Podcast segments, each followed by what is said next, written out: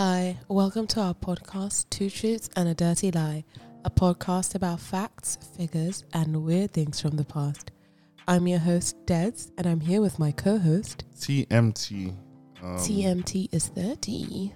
Oh my god, are we doing this again? TMT, you're playing with stickers right now. Yeah, I'm putting a sticker on my laptop. I just. Ugh. Well, each week, if you're new here, each week I hit my co host with three quote unquote facts, and he has to figure out what is true. And he has a hundred percent success rate. Just ask anybody who's listened to the podcast over the last couple of years. I guess that's today's dirty lie, huh? wow. okay. Okay, welcome to the podcast. Welcome, welcome, welcome. Thank you guys so much for rocking with us and listening to us. Have you ever just felt like something is trying to kill you? And by something, I mean Nigeria. Once, once or twice. Once or twice. And you just get back to back, Yeah. just bascos. Why? Well, I mean, we're recording this live from a false custody, so we're also recording late because we do not have lights. yeah, those are the things that are trying to get us today. But I'm going to talk about some people who survived some actual serious attempts on their life. wow. Let's go. Let's go. Let's go. Today's two truths and a dirty lie. Number one, the man once called the most unlikable soldier to have ever walked into battle, Adrian Carton de Wiart, survived a shot to the eye, a shot to the head, a shot to the ear, a shot to the hip, a shot to the stomach, and a shot to the ankle. What? I might be lying now. Okay, fair enough. Number two, It's like when it's not fifty cent. Ah, I should have added 50 cents to this week's episode. Number two, Michael Malloy, also known as Mike the Durable, Iron Mike, survived multiple murder attempts on his life by five of his friends who fed him wood thinner, metal shavings, ran him over with a car, and threw him out naked onto the streets in the middle of winter. That's the four elements. Wood, metal. the car is air. I got you. um, and survived all the attempts. Nice. And number three, the woman who holds the world record for surviving highest fall without a parachute 10,160 meters. Vesna Vulovic was a Serbian flight attendant whose plane was bombed mid-air and um, she fell 10,000 feet and survived. I think the dirty lie Yeah. is the guy who got shot nine times. Like the guy, the guy who got shot in the beginning. Head, shoulders, knees, and toes. That's the dirty lie. I, is 'Cause there a 50 Cent song about being shot? no, he was shot nine times. I now. know, but Yeah. I, wa- does he say he I, just, I mean, he, he mentioned it once in passing, but like, there's no particular strong line that stands out to me. Um, I think ten thousand feet is so ridiculous that it must be true. Because why else would you even mention that? okay. I think um, Iron Mike is true because wood dinner is just alcohol at the end of the day, and um, you know he's Irish, right? Yes, So- Michael Malloy. That's a- an Yeah. Irishman. yeah, yes, so that's an Irishman. So yeah, I can see him surviving that. Um, so let's go with the first Do you know one. something? Okay, talking about Irish people just being like strong, powerful. No, I mean I don't think they're strong or powerful. I just think they're really good at drinking. I think Irish people are genetically engineered to drink. Irish people and Scottish people. Fun fact: more Guinness is drunk in Nigeria than in Ireland. Yeah, because we have more people in Nigeria than in Ireland. No, I think it's because we drink more. in case you're calling other people drunk, so I don't want you to know. I have a black man blood in me. okay, let's get into this. You're wrong. Um, oh I- no! I just want to say, it was like, ten thousand feet, wasn't it? Because who Eh. would survive that? you are wrong. Oh, okay, it was ten thousand. I I'm still wrong. You are still wrong. It's wood thinner. He did not survive in the end. Oh right, yeah, okay, fair enough. So I will tell you the truth, and then we'll hit you with the iron mic.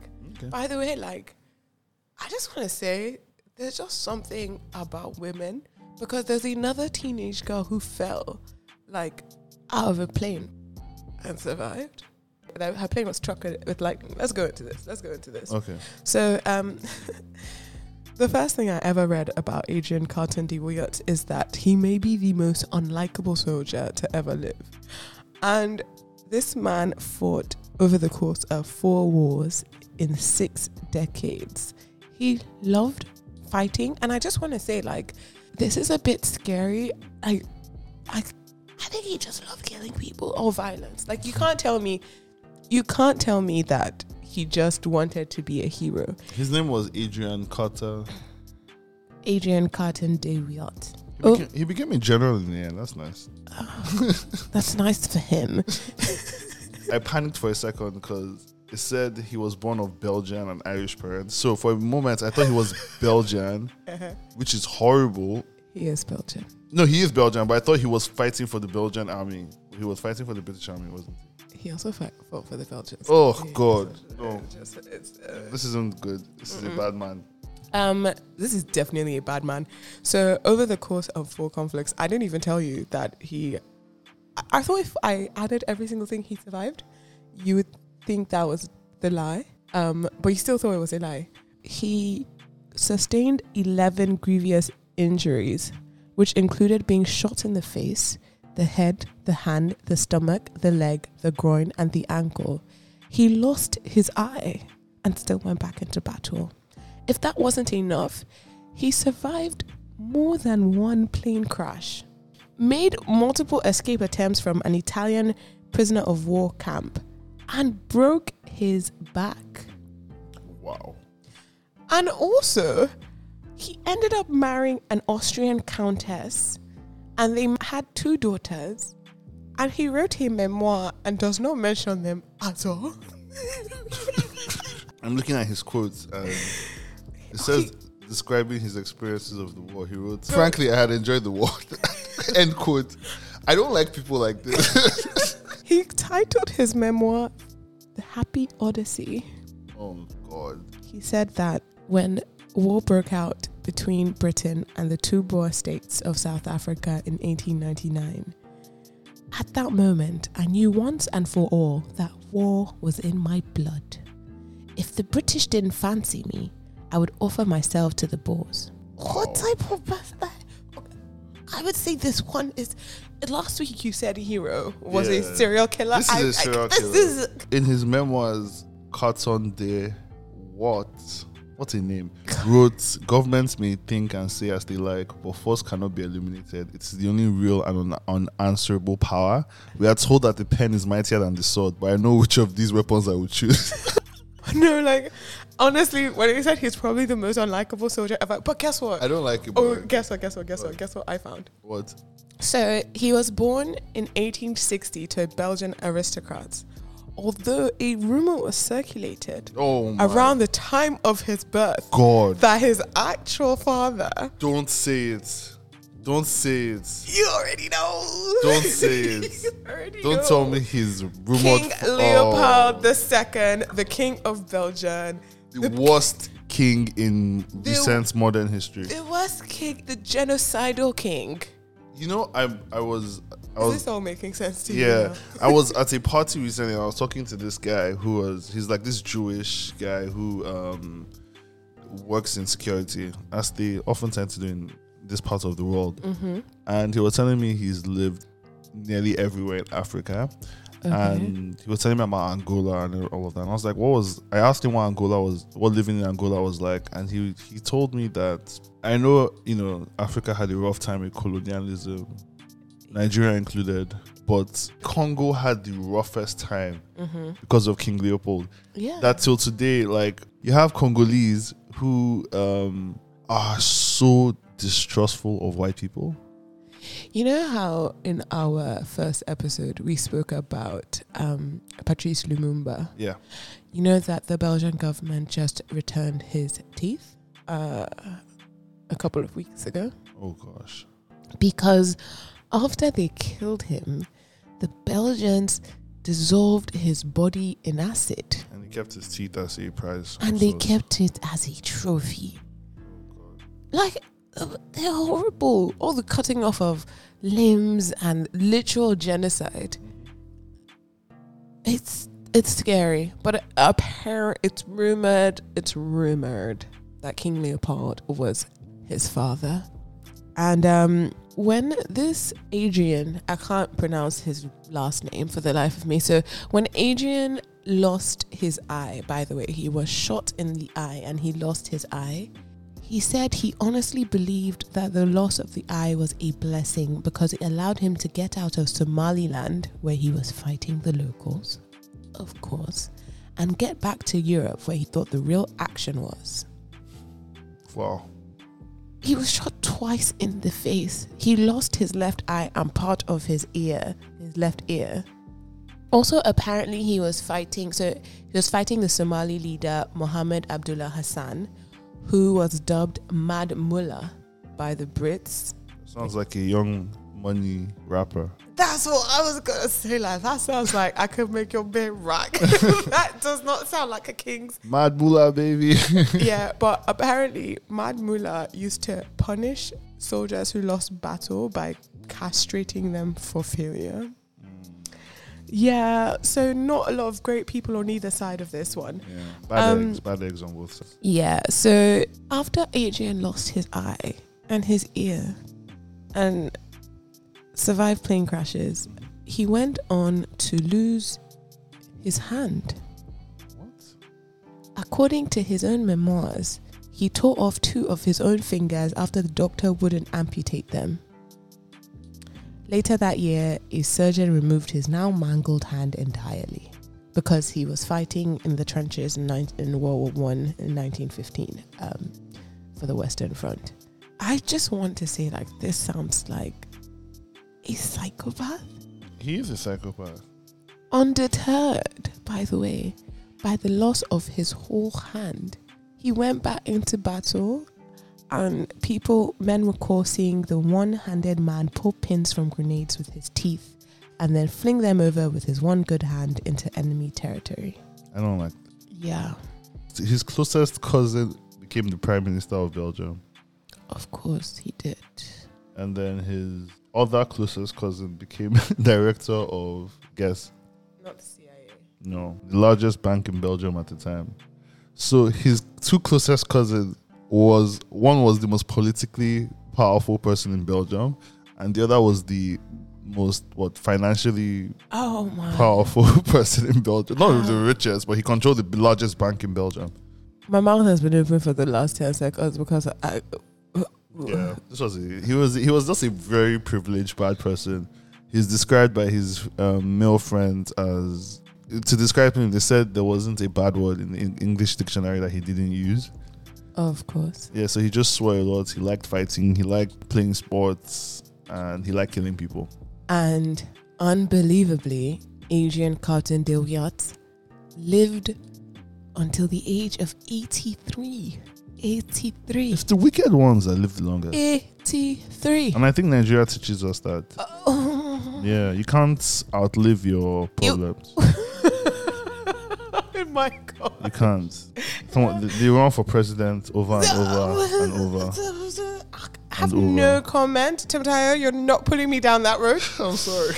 And you're not comparing them to Adrian I'm just saying. who died peacefully at the age of 83 Do you in know his who, sleep. Do you know who else loved war?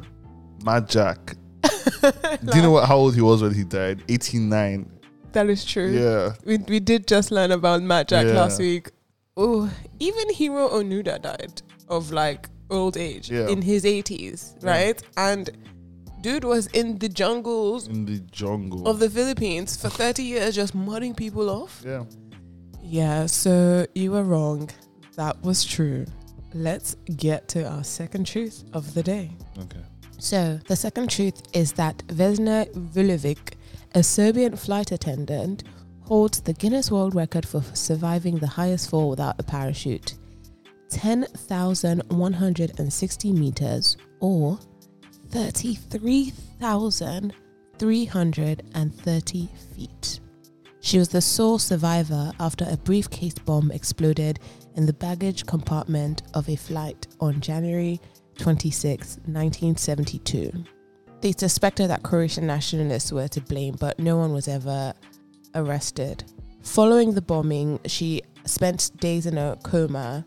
She was hospitalized for several months and she was she had a fractured skull, three broken vertebrae, broken legs, broken rib, fractured pelvis, so she had severe injuries and she was temporarily paralyzed from the waist down. But she made an almost complete recovery.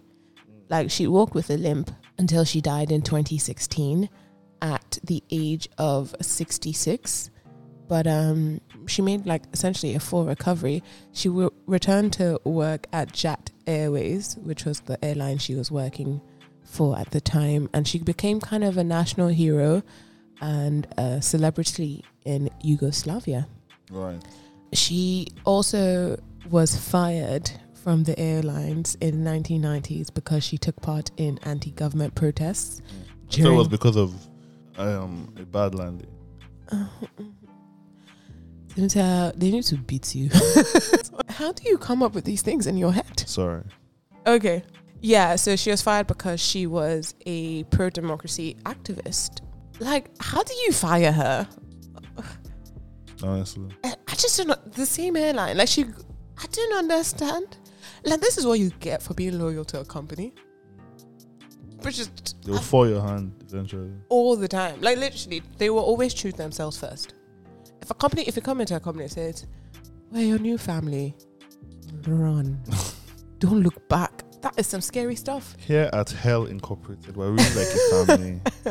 you know, that's what it's not really an office thing. So if you don't want a new brother and sister, just this is not the place for you. This is your new home.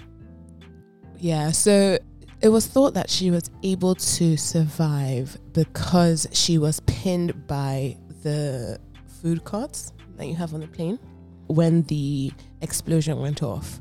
And because she was trapped by the food cart, it was able to kind of cushion her fall. And the person who found her was a villager because they crashed, you know, in a village um, in a Czech- Czechoslovakia. Czech- Czechoslovak? You were right Oh. the first time. Czechoslovakian village. Um, and the villager who found her had actually been a medic during the Second World War. Um, so he was able to keep her, he had heard her screams and he was able to keep her alive until the paramedics arrived. I heard about her story, but a story that blew my mind is that there was a teenager who survived a fall of 9,843 feet. Her name was Julianne Koepcke, and she was a German Peruvian teenager. She was 15. Wow. So it was also a flight, but their flight was not blown apart by terrorists. It was hit by lightning, which is crazy. That is that is genuinely insane. That's actually insane. Um, but the strangest, not the strangest thing, the most mind blowing thing about Julian's story, which I found, obviously, it's not as, uh, the fall is just not as high as, you know, Vesna's, but she fell nine, over 9,000 feet into the Amazon rainforest and then survived for another 11 days alone. Wow. Wow. This reminds me of a story of this. Was this pilot whose plane got damaged in the air during a storm, and he jumped out of the plane to deploy his parachute, and he's struck by lightning like five times on his way down. Just, he's just fighting for his life, just be constantly struck by lightning. What? yeah, Does he survive? he, su- he survived. Yeah, What? yeah.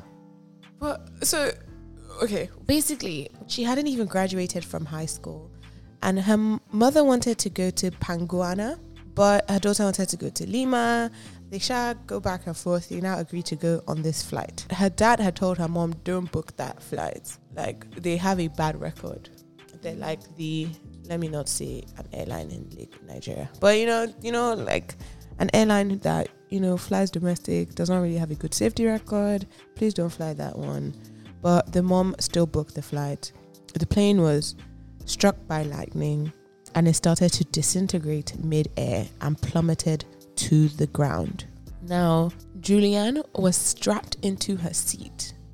So, scientists believe that because she was strapped into her seat and the row she was on, all the seats stayed intact, that those seats kind of acted as some sort of parachute for her. She only broke her collarbone. So she could walk after that. Guy, she only broke her collarbone. And then she became some kind of like, in her own words, jungle kid, learning to survive off the land. Because mind you, she was in the Amazon rainforest. She dealt with severe insect bites, a maggot infestation in her wounded arm, and she gave herself rudimentary first aid by pouring gasoline on the maggot infestation. What? She had a good brain. Bro, Also, I just remember the guy who fell through the thunderstorm. His name was William Rankin. He parachuted from a malfunctioning jet into a violent thunderstorm, and um, yeah, he just kept getting struck by lightning, and he somehow survived. and like, was he normal after that? No, he was not normal after that. I mean, he was okay. He was functional, but he obviously like he had to get to a hospital. No, I mean, was he normal? Like, like his body was working. Yeah, like yeah, everything was good after. could walk, Yeah, talk, cognitive, all of that. Yeah, he was cognitive functioning. good. He was, he was fully good after. He's one of the only two known people on the planet to f- um, survive a fall from the top of a. I don't want to mess this up. It's called a cumulonimbus. I've Oh. definitely messed that up. I know nimbus is cloud. Cumulonimbus thunderstorm. Yeah, and the other was a girl called Ewa. A girl, Yeah, of um, course. She was a German paraglider. Ewa I, you know what? Sinerinka. I I was going to say that there's something about these Slavic women. Just small rain for them. Because have you seen these TikToks of these women who just like go and lie in the middle of the Arctic and just they're just like, oh no, this is summer in Sweden. This is this is a vibe. this is a vibe. So yes, that one is true, and like a lot of people just could not really believe Julian's story, which like I understand. Like you fall out of the sky. She wrote a book actually called So wait, did they think she landed? when I fell from the sky. No, but uh, it's not. It's like you fall out of the sky, have a wounded arm, you're in the middle of the Amazon rainforest for 11 days before you find an encampment. Like, it's a double survival story. Is. She did. A even triple. Survive the lightning strike, survive your plane disintegrating in midair, survive the fall, and then survive being in the Amazon. Eleven days. Bro, I would have lost my mind. even At, at, at what at what point? would you have Even if my car breaks down between Ekpe and Aja, I can lose my mind. So, if- talk less of Amazon rainforest. yeah, Oh my goodness. But yeah. And she was not even done with high school. Incredible. Okay. So we she goes back to school and she has to write a composition on how, what her summer holiday was like. Did you used to do that at Yeah. school? but imagine her writing hers, and the teacher is just like, "Dude, to stop watching cartoons." Yeah. But she survived. So and she then becomes a mammalogist. a mammalogist. Someone who studies bats. No, I thought it was going to be mummies or something. No. That's an archaeologist.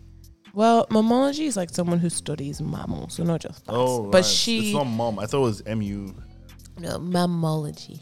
Mammalogy. I get it. Um, she like focused on bats, I guess. Number three, Iron Mike, Mike the Durable, Michael Malloy. Now, the first thing to know about Michael Malloy is that he was an Irishman, a homeless Irishman from County Donegal in Ireland who emigrated to New York in the 1920s. And um, Malloy was homeless, alcoholic, and unemployed. He was known about town because, you know, so this time in America is when they had Prohibition. Yes, this is the prohibition era. Right, so he's known in speakeasies. So, prohibition era, if anyone doesn't know, is when the sale of alcohol was banned completely in the United States of America. And so you had speakeasies, which were these like secret bars where people would still go and drink. So he was known in like the sleaziest st- speakeasies because this is a man who does not really have money as someone who is just like constantly drunk. Like, and so these are already shadowy establishments, and they were usually run by shadowy individuals, right? Because you're running an illegal bar essentially in the prohibition era. So he was going to a bar that was run by Tony Marino, which sounds already like a mafia man.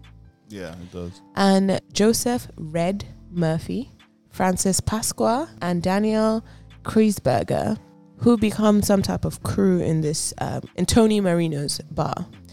And they were sitting around one day and they were like, Times are hard, it's the prohibition era, there's a Great Depression, there's no work, there's no money. And they strike up this idea let's kill that drunk guy, Michael, who's like always drunk. Like, we can probably just get him to drink himself to death and cash out on an insurance policy on his life. So, this group of men go to different insurance agencies around New York and collected an insurance policies on Michael Malloy's life under Wait. the name Nicholas Malloy. Right. So were, you, were they okay? So they pretended to be his sibling. So they d- they pretended to different life insurance agents. They pretended different things. Obviously, they also went to some like shady kind of guys. They say his name is Nicholas Malloy, and they go. They say, "Oh, this is my close cousin or my close friend, and I'd like to collect an insurance policy on his life in case of accidental death." And they stood to gain what would be equivalent to about seventy three thousand dollars in today's money Okay. um, if Malloy had died of an accidental death. Now, Tony Marino, who owned the speakeasy, gives Michael Malloy a job to clean the speakeasy because he's like, You're always here. You don't really have that much money, so you can work for your alcohol. This is obviously a ploy, right? So they give him a job. Tony gives him this job, so he's always at the speakeasy, and obviously he's drinking more than he's all sweeping the floors. um, because he's a drunk. And they give him unlimited credits. I'm going to keep saying they instead of just say Tony Marino because Tony Marino and Red and Nicholas, like they all sat down and decided that they were going to do this thing together. So it's not just Tony that's doing this. So Tony gives Mm. him unlimited credit. He's like, oh, you're sweeping my floors now, so you can drink whatever you want. Yikes. If it's too good to be true, It must be. it probably is. They imagined that once he had unlimited credit, he would drink himself to death. And although Malloy drank for a majority of the day and night, it did not kill him. Tony Marino then replaced Malloy's liquor with antifreeze. But Malloy continued to drink this with no problems. Antifreeze is what they use in all these like snapped murder cases on Crime and Investigation Channel. And um, Malloy was probably meant to live forever. he was just drinking it and it did not kill him. There's some scientific explanations about maybe he just had so much alcohol in his liver that it blocked the absorption of the antifreeze. But after this, they replaced the antifreeze with turpentine, which is wood thinner. Um, that didn't kill him. Then they added horse liniment. They added some crazy stuff. Mm. He still didn't die. Finally, they added rat poison to his alcohol. He still did not die. Now, at this point, like, if you are trying to kill someone, I don't know, but I'm thinking if you've gone through all these stages, like, maybe you just give up. Like, maybe this is a. If you don't believe in God, you must believe in something that's telling you, like, you're. What are you doing? but for them, right, they're paying into this insurance policy. So they're like, this guy was there. And he's refusing to die. At some point in time, they give him shots of wood alcohol, which is pure methanol. Again, did not kill him. Something that's really, really horrible about this is that he thinks these people are like his friends. Like he thinks I'm sitting down chilling with these guys and we're drinking together. And he doesn't know that these five men in the bar with him I'm trying to kill him. are trying to kill him. He's just having he thinks he's having the time of his life. Like he's like, I've never had drinks this good before. He's like, What did you give me yesterday? That was good. that hit. so they feed him pure methanol. And he's drinking and drinking and drinking. And they're like, Okay, this is, I mean, ethanol, then methanol. Like, this is to do it. Right. And um, he passes out. And they think, Oh, perfect. Like, he's definitely to die this time. And they're getting ready to celebrate them finally killing him. They just hear him snoring what what a legend. What They just hear him start snoring and they're like, okay, um he's gonna sleep off methanol with alcohol. wow. They're like, okay, maybe this is not gonna cut it. Like maybe the alcohol is not gonna kill him. Okay, you know what? Let's combine this alcohol with something else. They get him drunk as usual, take off his clothes, dump him in the snow, and pour water on his chest. Hypothermia is gonna set in. Like his death's gonna die. He does not. He's just taken to a homeless shelter. And the thing about it, why did he keep going back to this place where bad things kept happening to him? And I'm just thinking, well, he's a drunk. Like bad things probably usually do happen to him. Yeah. No matter where he goes, like he's probably thinking, "Oh, I got drunk, ended up shot topless. What a night!" He probably thought he was just really unlucky. yeah, and it, it's it's really horrific that these people are doing this to him.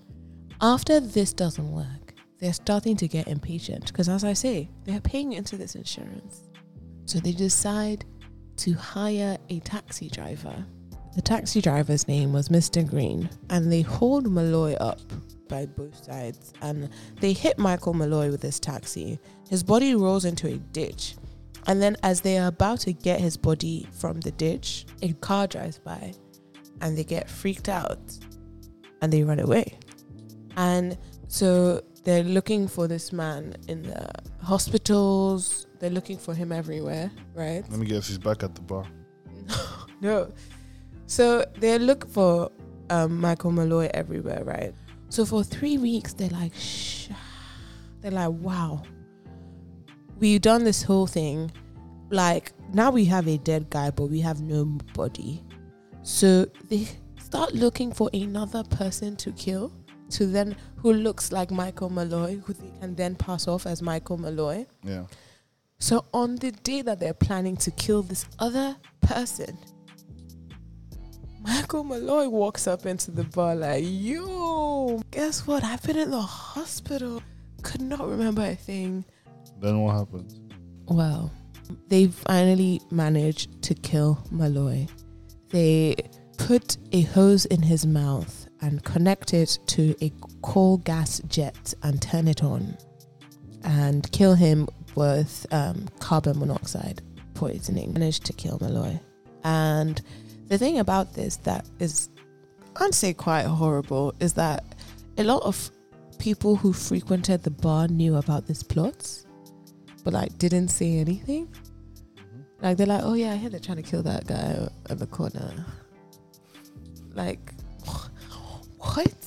But yes, they managed to kill Malloy. That's why it's a lie. He survived a lot, including, by the way, a sandwich with rotten sardines and metal shavings. And apparently, after he ate the sandwich, he asked for more. Not like Michael Alloy. All right. Oh, uh huh. It was right there.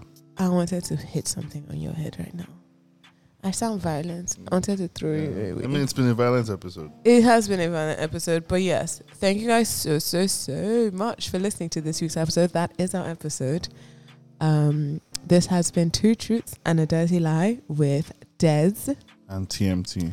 Remember, you can find us anywhere you listen to podcasts and at the Dirty Lie Podcast on Instagram and at the Dirty Lie Podcast on Twitter. Have a lovely week. Bye, guys.